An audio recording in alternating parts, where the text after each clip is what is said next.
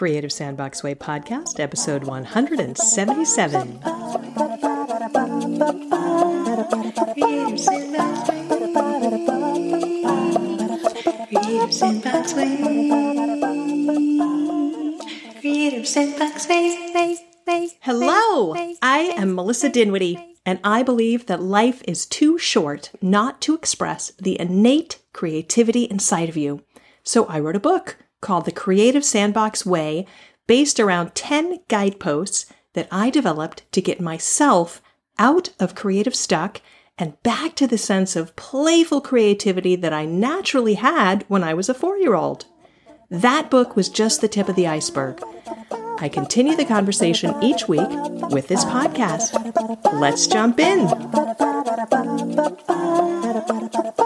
Note to self scheduling a creativity retreat to start one week after coming home from a two and a half week trip to Europe. In the week in between Rosh Hashanah and Yom Kippur, is really, really not to be recommended. yeah, it was, it was really hard work. But the retreat itself, my Creative Sandbox retreat, was really wonderful. It was great. So much so that I was inspired to do something that I have only dreamed about for the past six years of running the retreat. Actually, I've dreamed about it for longer than that. And that is, I scheduled two retreats for 2019, as in, I am going to be leading two Creative Sandbox retreats next year. Yes, my dream has for a very long time been to lead multiple retreats each year, not just one. And next, this year, while I was leading this year's Creative Sandbox retreat, I decided to just do it. I mean, what am I waiting for? Am I waiting for like a waiting list of, you know, a whole bunch of people? What, why? So I just decided to do it. So if you have been wanting to come on a Creative Sandbox retreat with me, but the September date just doesn't work for you, well, now you have two options for 2019. I am leading a winter retreat, which is January 30th through February 3rd, and the late summer fall retreat. I would call it the fall retreat, but it's technically not quite fall yet because it's September 11th through 15th, 2019. So, two retreats. I'm super excited. They're both extremely limited in numbers. I'm intentionally keeping them very small. The winter retreat has a maximum capacity of eight, actually seven plus me, which makes it eight and it's already half full. And the late summer fall retreat, the September retreat, has a maximum capacity of 12, actually 11 plus me, which makes 12. And that is already also half full. And if you bring a friend, you each save $100. And there is early, early bird pricing and early bird pricing, et cetera, et cetera, et cetera. And you can go to creativesandboxretreat.com for all the details, which will hopefully be up on the page by the time this is published. And if it isn't by the time you click through, it will be up very soon. Anyway, meanwhile, if you would like to get a taste of what my Creative Sandbox retreats are like before committing to five days and four nights right away, then guess what? You can just come to a Creative Sandbox play day. Now, obviously, if you are not in the San Francisco Bay Area, that might be a little challenging. But if you are in the San Francisco Bay Area, or going to be in the San Francisco Bay Area on Sunday, October 14th or Sunday, November 25th, come on by because the next two are on those dates Sunday, October 14th and Sunday, November 25th in Palo Alto, California. The next two are actually sponsored by Congregation Etz Chaim, my synagogue. So they are official synagogue events, but they're open to the public and everyone is welcome. And it's just $25 for the whole play day, 10 a.m. to 2:30 p.m. So it's such a steal. So go to creativesandboxplayday.com for all the details and register now. And I hope you can join me. So fun. You get to come and I do a creative catalyzing session at the start of the day, and then it's structured creative sandbox playtime where you can work on your creative project or play with my art supplies or play with your own art supplies or write or whatever it is you want to do for the day. It's really amazing. So, anyway, hope you can join me. And now let's jump into my conversation with culture and storytelling expert Mike Ganino. Mike Ganino is a culture and storytelling expert who helps executives, teams, and thought leaders communicate, connect, and engage. Engage with what I'm not exactly sure, but we will get to that presumably. He is the author of Company Culture for Dummies and has been named a top 30 culture speaker by Global Guru. I don't know who Global Guru is or are, but I will get to that too.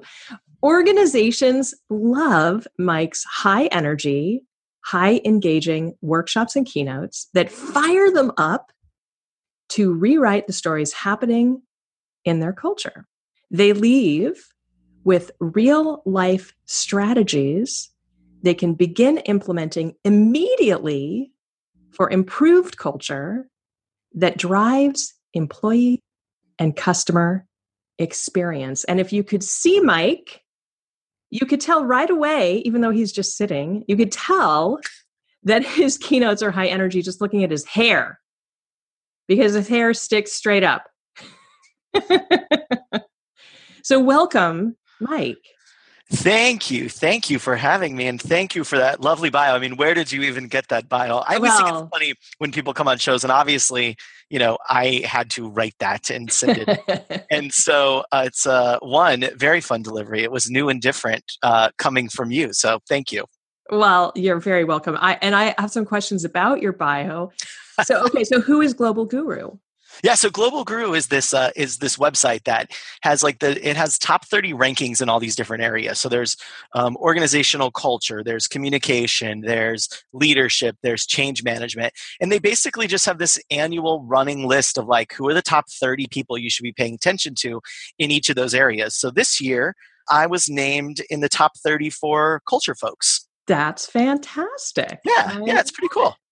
So did you have to submit anything or they're just they're just out there like spidering around and and looking for people? No, I didn't submit anything. I randomly got a, a message that said, Hey, we listed you here. And so I went to look and I was like, What is this? Who put me where? You know, and I thought it was one of those like who's who's thing that you got in high school where you had to pay. Yeah. And be like, Yeah, yeah. rest you've been listed, but to actually show up on the website, you have to pay $500. Uh, but that wasn't the case. I was actually there on the website and there's a link to the book. And I don't know if people had to vote or how it works because there was like scores. We were all scored. Oh. And yeah, so I don't know. It was like there was like a, a level. It was funny. There's like a thing that says like content and inspiration. And there was like a bar that people would give you like, are you more content driven and more inspirational? And apparently I was inspirational to whoever the voting party was. So I don't know, but whoever whoever it was, it was uh, it was uh, an honor. That's really cool. I, apropos of nothing except getting named something, I was named, I think it was last year, a top, and I don't remember what it was, what the number was, because I don't retain numbers very well, but a top something doodle blog. I mean, who knew there was such a thing? But I, I am, it. I am a top, like a top 10 or top 100 or something. Again, like it makes a difference, I suppose, but a top something doodle blog. There you go. You are but, the top number one doodle blog in my blog histories. And I'm now going to put that in my bio. Named top number one doodle blog by by top 30 culture speaker Mike Ganino. I love it. I love it. so uh, the other question that I have for you, Mike, and this is where we can get into your story, is how did you get into how did you become a, a culture guy? Like you you wrote okay, so first of all, I have to say this book that you wrote, Company Culture for Dummies, and you know, by saying that I read it, now now I'm defining myself as a dummy, right? I, I read this book. It's amazing. It's well, thank you. This really comprehensive book about how to create an awesome company culture. And if you are like me, I'm a company at the moment of essentially one and, you know, one and some collaborators. And I'd like to grow a little bigger than that. My husband works for a, a very large company that just merged with an even larger company. So I get a little bit of a perspective on that because I'm married to somebody who works in corporate. And his company that the company that just bought the company that he works for is known for being like the the seventh best culture in the US. Oh, that's cool. Yeah. So I get a, a, you know a little a little bit of perspective on that. So reading your book, I can say that from hearing from my husband and from my own perspective as a teeny teeny tiny little you know little company, your book is amazing. And you cover so many different aspects of culture, everything from mission and values to hiring to, I mean, you name it, you cover it. So, I mean, you truly are an expert in this stuff. How did you become such an expert? It's not like you're a grizzled old guy. I um well thank you for that first of all. It's uh you know I was excited about the the opportunity to do one of the books in the dummy series because you know uh, just by the the style of the book you you kind of have to write a a how-to book. It's supposed to be a reference book and it's supposed to be that like hey if you need some ideas for for hiring for example or how to use your culture to attract people there's a whole chapter on that of like how do you put right. your culture out there to attract great people to your company to work with you it's supposed to be a book where you can just go to that chapter and get something. So it doesn't reference a lot of like other chapters necessarily. It's really like each piece has to stand on its own. Collectively, it's great, but individually, they have to work. And so I was kind of excited that my my first book was this one because it gave me a chance to like get all of my how to's out for me to really think about like what do I think about this? There's not a lot of like theory, and it's definitely not me. You know, from from reading it, it's not me telling you what kind of culture you should have. If you want to have a formal one, that's okay. If you want to have a laid back one, that's okay. Whatever the case is, it's totally fine. It's saying whatever you want to do, this is what to do with it. And so I'm, I'm really happy you said that because that's one of the things I'm really proud of is that I think you can grab this book and wherever you are in the culture scope, you can get something from it. And you know how I got to this place is you know forever i was working in for my whole life i worked in the uh, hospitality industry so restaurant hotel tourism travel airlines. And one of the things i remember i was a trainer i was like a 24 year old trainer at a place called potbelly sandwich shop. And at the time we had you know i don't know 30 40 restaurants. I started when there were only seven stayed through till about 200 for seven years was running the kind of corporate university side of things at the end but in my work there, I had to travel from location to location and visit different restaurants and check in on their training or certify some other people. And what I started to realize is even though we had the same values and mission, even though we had the same service, I mean, it's it's a chain of the same exact. They all kind of look the same, you know, different angle from the different angle in the sun, but essentially the same layout, same service philosophy, same everything. Every location felt different, and I got really curious. I said, "Well, why is that? If why is one location so great and one not? And the one that's not so great, is it because of the actual physical location or is there something else going on there? And it got me really curious about, well, why is that? And, and what makes that difference? And I started realizing, oh, it's the specific culture in that restaurant.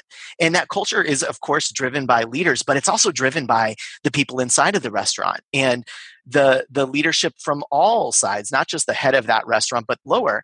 And so then i started looking at it i was working in the corporate office then too and i started looking at different teams in the office. And i said oh it's interesting when you watch the marketing team work versus the sales team versus this team. And i saw the same thing where each one had its own little interesting culture. So it got me super geeked out about understanding group dynamics. And at the same time i was studying and performing improv in chicago at second city and improv olympic and everywhere. And so i started to notice the same thing on different improv troupes groups oh they each have their own vibe there's like something that says you'd be good with this group, but you wouldn't be good with this group. And I was like, well, what is that? And that just got me super curious about culture and what creates it and what you do. And I mean, ultimately, I think when you read this whole book, my thesis is it all comes down to relationships and communication. Yeah, absolutely. So interesting. And, you know, as an imp- improviser myself and having taken classes from the two main improv schools in the Bay Area, San Francisco Bay Area, which are BATS Improv and ComedySportz. Two iconic ones, by the way. It's like yes, two great places to have studied. Absolutely iconic, and the cultures are really different, and the the styles of teaching are different, and as you said, the cultures are different, and it really does come down to relationships and communication. What a great thesis! Yeah it really is kind of the the thing that that happens and, and that's why like for this book specifically so many of the chapters talk about like what is the relationship you have and you know when you flipped it open a little bit ago and we were chatting before we started uh started recording here uh, it was to a page on a chapter around how managing yourself and so i think even a relationship and the way we communicate with ourselves yes. impacts culture. Oh my gosh that is so true and that's something that we we've got uh, some people in the live studio audience here from my creative sandbox community. And of course we have a culture here in the creative sandbox community and which is of course based on our relationships and the communication. And i've done a lot of work to establish that culture from the policies that are written down in our uh, member handbook and the the onboarding that I do when members join the community and the the way that we talk about how we talk to each other and how we talk to ourselves. That's that's something that I talk about a lot. One of the things I talk about is self-compassion. My mm-hmm. golden formula is self-awareness plus self-compassion equals the key to everything good. So that's part of our culture here in the creative sandbox community which is really different from you know i don't know the community down the inter- the uh, proverbial internet block or whatever down the internet. Down the internet where people might be like self-flagellating right? Yeah. It would be a totally different culture. Yeah. Well you can even see that too like in facebook groups and stuff right? We're all in different facebook groups and there's like very specific cultures in those different groups of like what do you share? How do you share? How much do you comment? Like it's it's uh yeah. it's everywhere. It really is everywhere. Yeah it's so fascinating you were even talking somewhere in the book about uh, how California has its own sort of California culture, but the difference between, say, San Francisco and you didn't say Silicon Valley, but San Francisco, Silicon Valley, the wine country, Napa versus Sonoma, you know, the the vibes are so different. The cultures are so different, right? Yeah, yeah, and it's it's so interesting too because like when you think about you know it's it's you you could get like super trippy. I imagine if there was like some inter intergalactical thing, the culture of Earth would be different than the culture of Saturn. But then on Earth, it's very easy when you say, okay, well, if I'm from the U.S. versus Japan, when we all you know when when we all go to to Japan as as folks from the U.S. and the folks uh, here on the on the call with us today in the studio audience. When we go to Japan, they look at us and it's like, oh, you're from the US. It's like very clear that we're from there. And then, but we could feel very different if someone's from the South versus California. And then we might feel very different, someone from LA versus versus uh, San Francisco. And so there's like there's these things that collectively make us who we are, and then it goes down all the way to like the family level, right? right. Of like that's then the smallest little bit of that. And so it's really interesting to think about how that plays out. It was funny. I was just talking to someone yesterday, and they were saying that they went on a uh, she's a friend of mine who was in South Korea. Her husband's in the in the um, armed forces, so she went to visit him because he's been there for a while. And she said what was funny is when people would ask like, "Where are you from?" and she would say, you know, she's originally from Chicago. That most people didn't know where that was. She would say, "Oh, Chicago," and they're like, "Oh, um, uh." And then she would say, "But I live in Los Angeles now." And they're like, "Oh, Los Angeles, yeah, yeah, yeah, I know Los Angeles." But she would even say when she said California that it would be like, "Oh, uh, where's that? you would say LA and they'd be like, oh yeah, LA, yeah, movie stars, you know, like, and it's like, yeah, all of LA is Hollywood essentially. That's so funny. Angie just typed in the text chat, Melissa, you model the behaviors, which I believe is the biggest piece. Thank you. And that is very true. And that really comes down like any culture that's that's a big piece of leadership right and if you look at any company if we're talking about company culture that's one of the big things that company founders company leaders they model like people are watching what they're doing. And that makes me think of a story from i think it was who's the facebook the woman the facebook sheryl sandberg. Sheryl sandberg. She was telling a story about how she doesn't like using i think it was like she doesn't like using powerpoint. Mm. and so she made a statement. She was it, she was just giving some kind of talk or something. It was at some meeting that where a lot of people in the company were present. And she mentioned she doesn't like powerpoint. And so everybody in the company stopped using powerpoint. And and it was just like this offhand remark that she had made that she she and she meant that she personally hates powerpoint but she did not mean everybody stop using powerpoint powerpoint is an important tool for presentations that they need to use in order to get points across to their you know suppliers or vendors or whoever Sure. they were doing right and so she had to get up in front of like everybody make you know or make a memo or i don't remember what the exact story was in order to say you have to use powerpoint i mean use it properly right but you have to don't stop using powerpoint just because i Yeah. personally don't like it but everybody was watching her and they took this offhand remark and just like Yeah. ran with it because they're you know they're they're watching Well, and it's so funny. Like one of the things, you know, I do I do a lot of work with organizations, and a lot of my like uh, workshops and things are around what stories are living inside of an organization. And there's so many people out there doing storytelling right now. I have like this little bit of a personal like uh, beef with like all the storytelling stuff because it became a popular buzzword, and then everyone is a storytelling person now, and it's like everyone's running around teaching people how to communicate about their tech product using the hero's journey. And I I don't know. I roll my eyes a little bit. There's a lot of people doing good work in there, so I'm not going to say that it isn't all good. But I think there's something much more fundamental and uh, powerful about the use of stories, and and I think that's how they apply inside of companies. So. The, the real thing that I look at, like that example of, of Sheryl at Facebook, I call her Sheryl because, you know, we're good friends and all. Um, uh, the thing there is that the the employees that heard that then created a story in their head right based on an experience they had with her. So an experience led them to tell a specific story. That story, if it's just one person telling it, a lot of times the culture will will uh, disprove it or say, "Well, actually, no, no, no, no, no, no. Let's change your story. It's not true." Or the culture will reject that person's story and it won't become a thing. However, a collective of stories, a shared group of stories, as like somebody like Sheryl saying, you know, PowerPoint's the worst. A lot of people then build the story. Ooh, she hates it. Everyone's running around doing it. That then becomes culture right So stories are ultimately what culture is. I think experiences lead to stories. Stories collected, curated, and shared over time start to create culture. The same way that in toxic cultures, if we have a culture where people are rude and, and abrupt to each other, it is based on stories that they've all said of you've got to fight and be angry to get your point across or no one listens to you around here. Great. If that's the story we're telling, then the culture's there. So there's this really fun thing I do a lot with, with companies to say, let's not worry about your culture at all right now what are some of the stories your people are telling? And we'll go on this like story hunt a little bit of like what, what do they say about leaders? What do they say about meetings? What do they say about this? Then we look at those and say okay based on these how are they impacting culture? And if you want to change them it's about looking and saying well what experiences led to those stories? And so it's a really kind of fun thing. And so again with this sheryl sandberg example she said in off if she had said that to one person in a room it wouldn't have become a cultural phenomenon there. It would have the rest of the culture would have said well actually i've never seen her yell at anyone for powerpoint so uh, i don't care.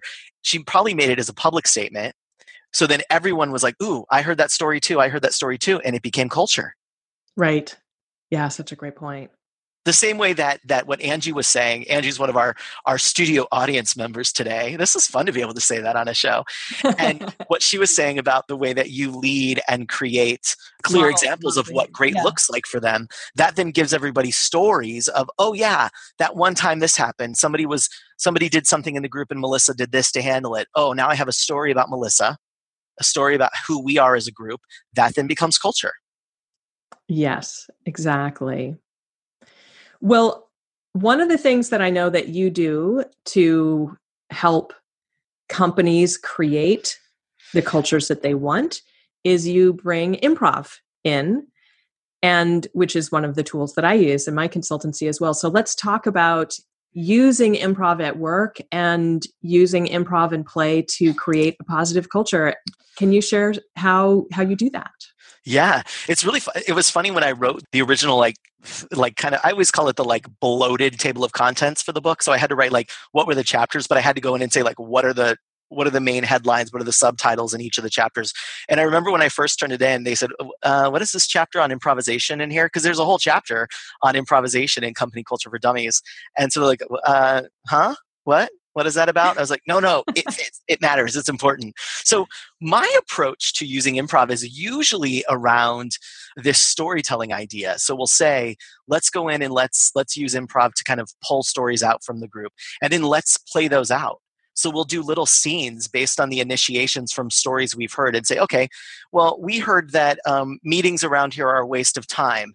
Let's see it in action. What does it look like? Okay. And then we'll do the same thing to say, well, what would it look like if meetings were more effective? Let's see a scene of what that looks like. Uh, we'll do the same thing with, with teaching uh, leadership communication skills of saying, well, let's see like a really horrible way to communicate change to people. And it always goes to the extreme, which is why improv is so fun. It allows you to play at this level 10 that you would never do. So you end up hearing leaders who are standing in front of the room who are like, we're doing it my way and this is going on and this is going on. And I'll say, okay, now, now drop it down and play it real. What does that really look like? And you'll see the faces in the audience of the other people in the group be like, oh my God, I do that. I do the thing that they just said is the bad example. Because the first example, everyone laughs at because it's like, ah, ha, ha, who would stand in front of all the employees and yell and call them idiots? That's so extreme. And then I say, well, drop it down to how it really looks when it's bad. And then in that part, people start to feel like, oh my gosh, I think she's talking about me. And then we do some scenes on what would it look like if it was going well. And now we have some real ideas for how to create change. So I use it a lot like that. That's really cool. It's super fun. Yeah. What how about on your side of things? How are you pulling improv into the work you do most often? It's more in terms of like doing some kind of activity and then that might be might seem like completely unrelated to whatever whatever we're doing uh, like a like a mirroring activity or something and then saying you know what just happened mm. Why do you think that happened? H- how does this relate to your work? And then watching them connect the dots. And they often surprise me. Oh, really? Oh, yeah, it's amazing. They and they always find ways that that it connects. I love that. Yeah. That is, isn't that funny? Sometimes I find that with um, I do a lot of like storytelling work with public speakers as well, helping them with their speeches and helping leaders speak in front of bigger audiences. And it's funny when you do some of those exercises, those improv exercises, and you do the debrief and you say, "What did that? What did that mean to you?" And then they say something, and you're like, "Oh yeah, that's good. I like that." you know I what I mean? I kind of write it down to be like, "Oh, all right, I'm going to use that next time." right. I love that. Yeah, the debrief is really powerful. Yeah, and that's I mean that's what makes it applied, right? Is totally brief. Yeah. Well, who are the kinds of people who come to you now for who who hires you? Who hires me? A couple of a couple of things right? So i've got the i've got the like keynote speech kind of big message stuff. So that happens at associations and that happens at big groups that are getting their managers together often. So it's their annual conference and they're bringing in three or four hundred of their sales managers for a big event and they they need like a big topic for that. And so i'll do that kind of keynote style talking about um, a lot of times talking about how culture is impacted by the stories that leaders fuel. And so we'll go through that kind of idea because uh, it's kind of new for people to think about oh, wait a second, what story am I giving my employees to tell about me? And it's when you think about it that way, it's like, oh, wait a second, I might change some stuff I'm doing then. And so, so those are bigger groups, right? And then on the workshop side, it's a lot of you know kind of the clear through line here is a lot of like service oriented. So people who have products that are getting to consumers people where the impact of culture there's a very clear line to like i get how this is impacting our customers. Like our culture not being uh, communicative and clear and strong is impacting our ability to serve our customers. So I tend to do a lot of work in the um, tech space because of that. Um, they also, you know, it's kind of a, a, thing that that's in that people expect those places to be great cultures. Um, but then a lot of times in, you know, kind of back to my roots in that service industry, working with restaurants, hotels, tourism groups, travel travel groups, to think about how does what we do inside impact the outside too. And so I always think that, you know, customer experience is an inside job. It starts with the culture of your team and then it goes out to them. So there's a really, it's easy for people to like, uh, to get the value of it. Cause it's, you know, like with you and, and you and I talked about this. We were at a conference together, an improv based conference last year. And we talked about this a little bit about how I did a presentation there, and it was largely about how no one really comes to us to say, Hey, my improv's been hurting. Can you come in and work on it a little bit? And the same thing happens with culture a little bit. Sometimes people will come in because they'll be like, I think we need to work on culture, um, but I don't really know what that means or what it is. And so defining it in these other specific outcomes is very helpful. So people that are struggling with customer experience, people that are struggling with innovation, with turnover issues, with infighting with their teams, people that have a lot of first time managers. I do a lot of work in that group around how to help them figure out how to create stories for their employees. Um, yeah, and then and then on the individual side, on the individual coaching side, I work a lot with leaders who want to be better communicators. Cool. Yeah. And it all started back in restaurants.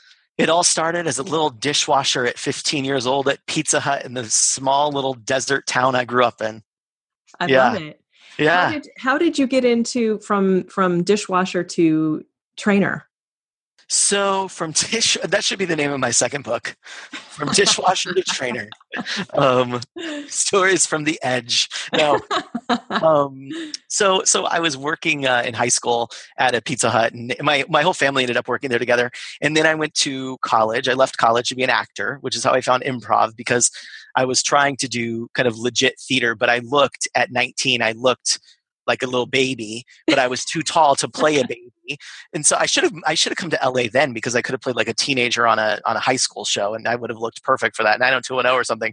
But I was trying to do like legit stage theater, but I didn't uh, I couldn't fit in anywhere and or maybe I just wasn't a good actor. We could we could say that. and so I found improv because I was like, oh sweet, I can be anything I want on an improv stage. I could be an old lady, I could be a, a mule, I could be anything.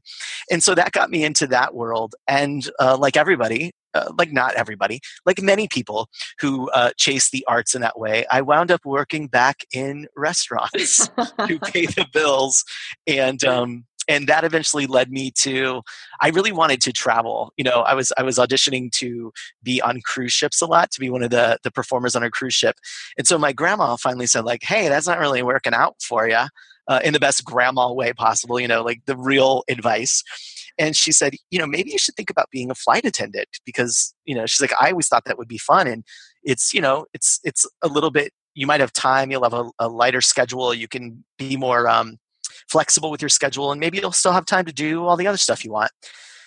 And so I said, okay, that sounds cool. So I became a flight attendant and that moved me to Chicago. And that's how I, I ended up in Chicago. And I did that for about a year and then 9 11 happened. Oh. And with 9/11, I was I was, you know, so low on the totem pole that when they started furloughing and laying off people, I was at the bottom of the list of seniority. And it was a flight attendant jobs are union, so it's all based on seniority. So I didn't have a job anymore. And I thought, wow, I'm I'm 21 years old. I live in Chicago. I have rent. Um, I'm type 1 diabetic, so I also have like medical supplies. I need insurance. Like I'm an adult. I'm a grown person now. There's no one who's going to come here and save me. What do I do? I ended up back in restaurants because it's the one thing I knew how to do. And that's when I landed at Potbelly as an assistant manager. And it was kind of like right time, right place. They were growing, and I just said, you know what? I'm going to do everything I can to be helpful here.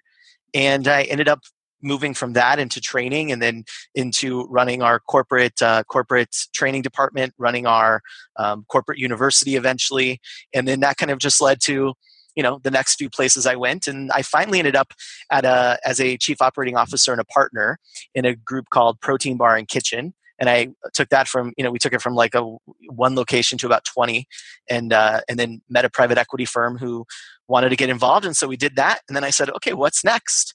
And uh, and then that's how I landed here. That was about um, four years ago now.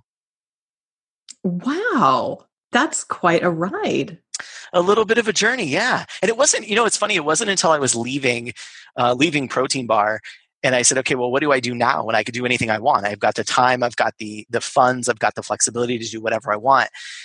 And i just kept going back to there's all this like really interesting stuff that we did in improv to create great you know great groups and great relationships and gosh we need more of that in the corporate world and i just started seeing if i could make it work and so far so good so had you connected with other people who were all who were already doing improv in corporate? No, the only person, and it was so great. I had this like epic, like meet your hero moment last year, which for me was it worked out. It wasn't one of those disappointing ones where you meet them and they're total jerks. I met her and she was as lovely and amazing as I thought she would be. And so last year, uh, or so I had read uh, Training to Imagine by yeah. Kat I was going to ask if it was show. Yeah, I was going to ask. On the show. I listened yeah, to that yeah. episode. I was prepping. I was getting ready for this show, um, and so I had read that book, and I thought, yeah, that's I want to do something with that. But I'm I'm I'm specifically really interested in how the way we communicate. Uh, you know, I really love communication. I really love how we communicate and and what are we communicating because we're always communicating. We can't not communicate. Right. It's impossible. Right. Everything is communicating. So how can we be more intentional? I've always been interested in that angle, and so I thought because I initially saw that Kat wrote Training to Imagine and, watched what she was doing and thought, well, they got her. Why do they need me? And I thought, oh, I have a different take on this though. I have a slightly different angle on this. Uh, and I didn't know, I was so naive. I didn't know that people like did this. I didn't know that people got paid to speak. I thought they were just famous people, like famous authors who got paid to speak. I didn't realize that was a thing. And I didn't realize like you could do workshops unless you were like Franklin Covey group or something. I didn't know that that existed. And so it was i went back to kind of Kat Koppett and said okay wait a second she's doing something cool here and kind of figured out what's my space in this? Where do i fall into this world? And i'd always kind of been the culture guy and i've always really loved communication and so i thought maybe that's my neat angle. But last year at that conference that you and i were at together the applied improvisation network conference i got to meet kat and uh, and it was so funny because we were chatting and then after after we were in this little group together she's like oh i'd love to connect with you because i love some of the stuff you're doing. I'd love to learn from you. And i was like oh my gosh i'm gonna die. Like Kat Koppett even knows my name and she wants to talk to me. And uh, and since then we've you know we've we've chatted a couple times in message and uh, supporting supporting each other. And it was a real it was a real cool moment.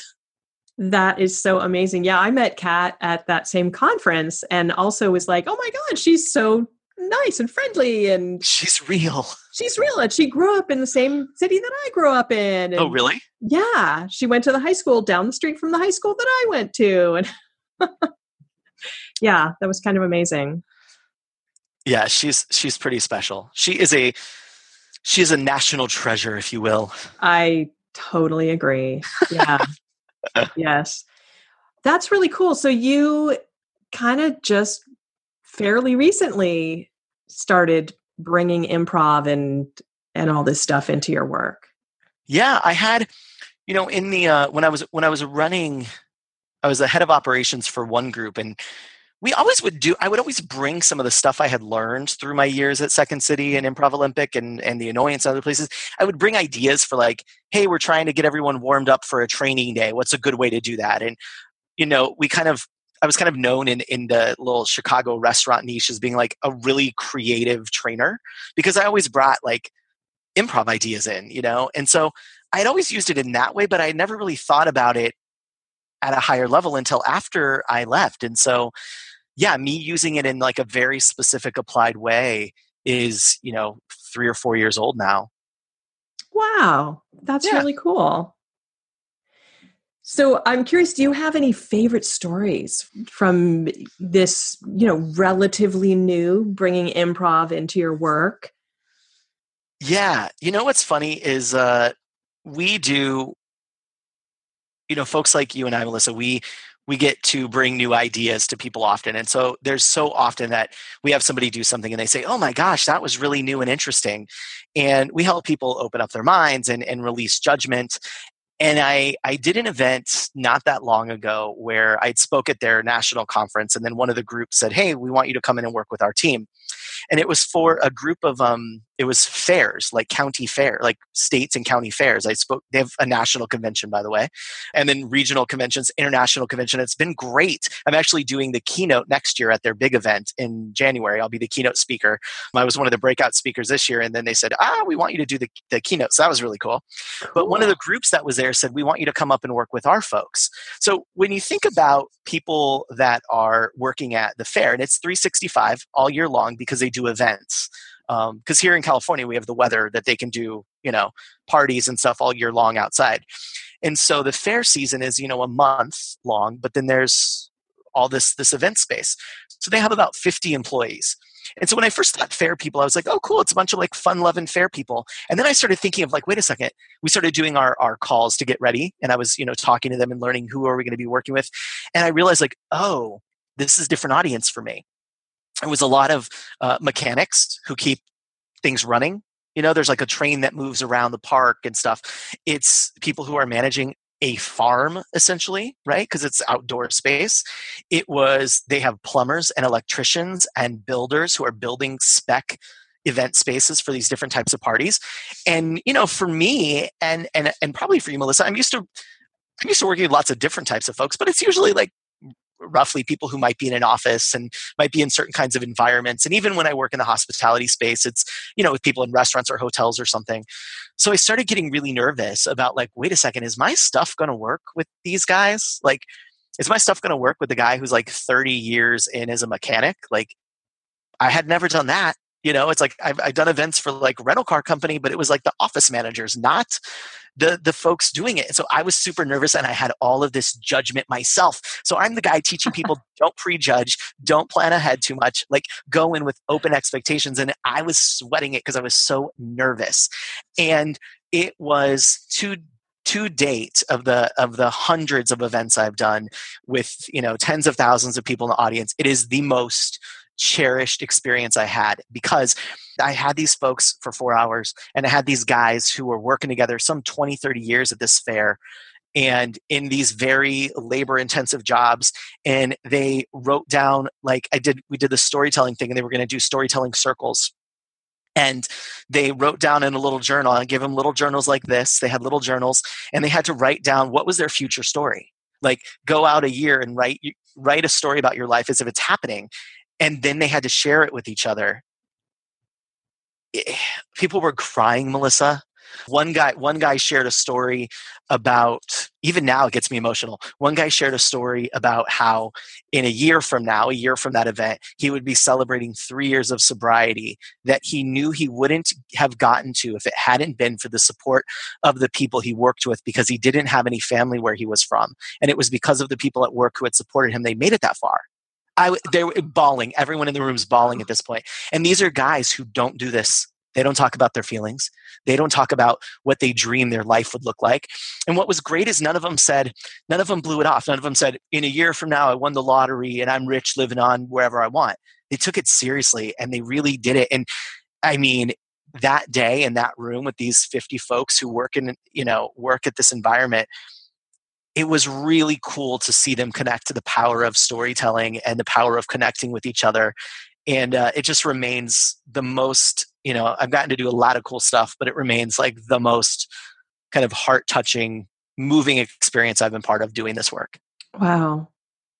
What do you think got them to go so deep like that you know what I what I saw. This goes back to um, this goes back. Actually, I was seeing Leslie. Leslie wrote in here about having created a culture of safety, and that was something that that she did. She's one of our studio audience members today, and she talked about uh, creating a culture of safety. And one of the things I will say that I saw, and this goes back a little bit to what Melissa said, or uh, uh, Angie said about uh, modeling the behaviors, that Melissa models the behaviors for this group.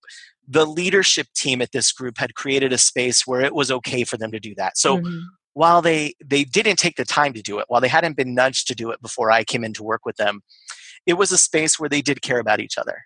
you know and and maybe sometimes things got in the way of them realizing that they were all on the same page but the leadership team there had created this culture of we do care about each other we do have each other's back i mean some of them have been working together for 20 years like there's a lot of tenure in this place and so they never stopped to do this activity but the ingredients we needed to do it they had in spades. They were really thoughtful about who they hired.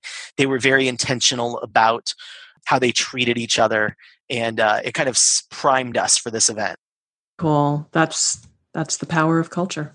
Power of culture and the power of story right? It was really cool yes. to see people doing this. And it's such a cool thing to see like these guys journaling for five minutes you know? And that's for me was the big wake up thing i said i, I it's you know that happens about an hour into my four hour workshop.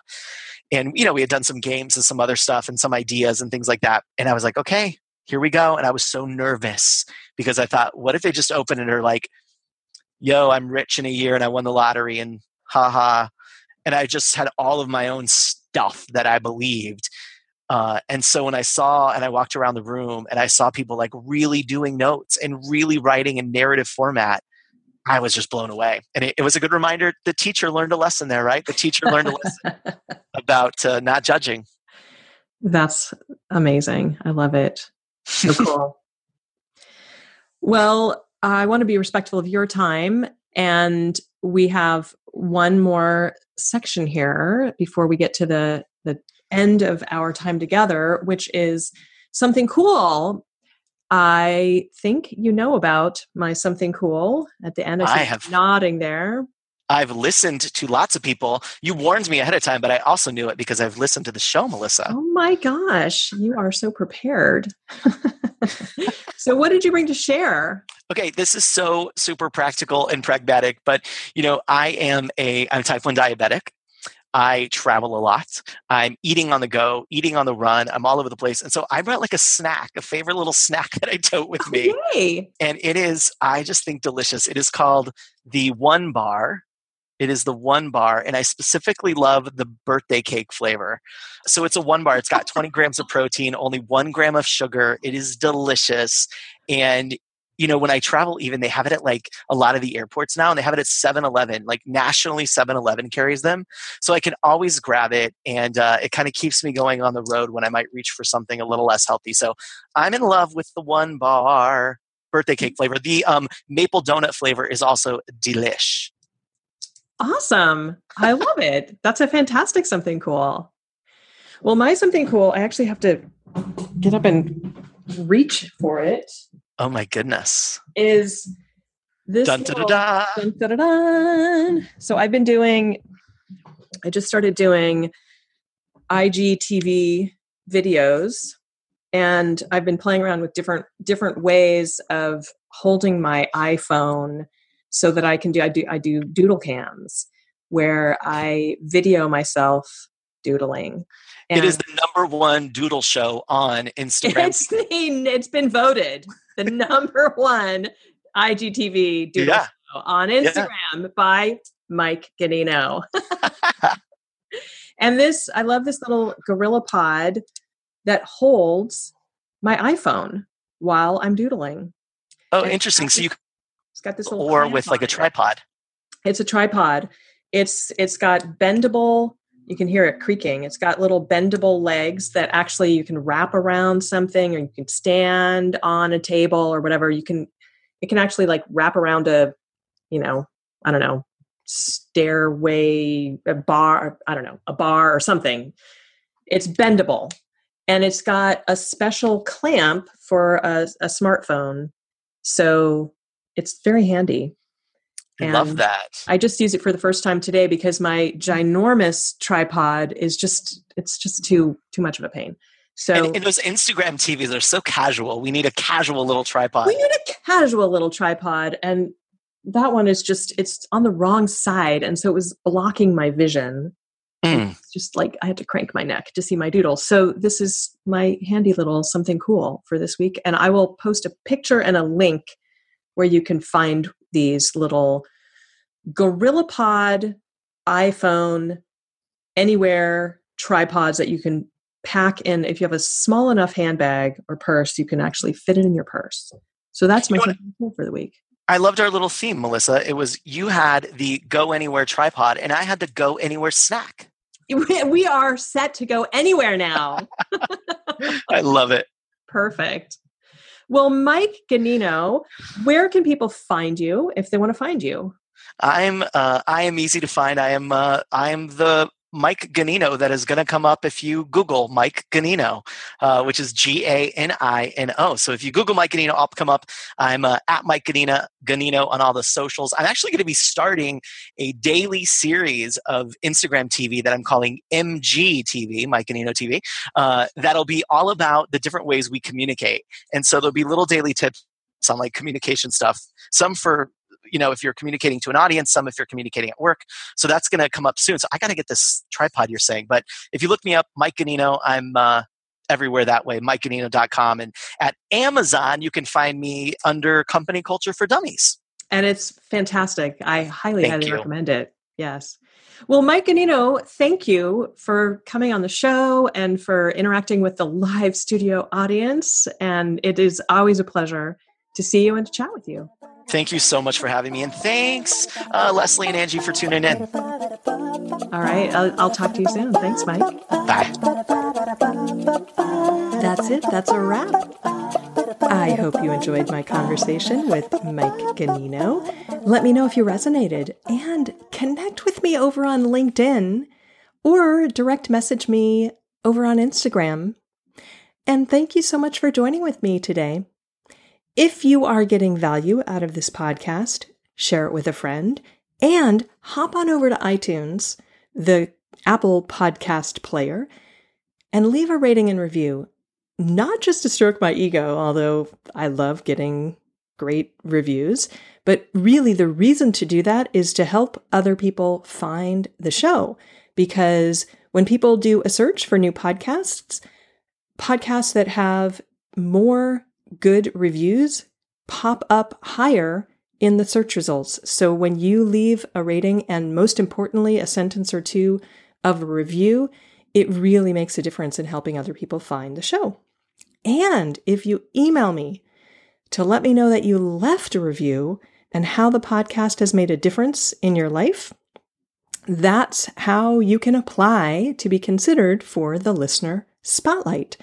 If I pick you, we'll have a really fun, relaxed conversation, and you'll get to be featured on the podcast. How cool is that?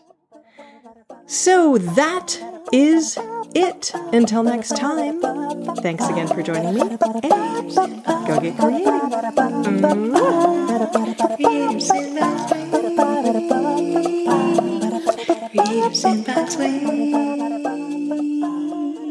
Creative.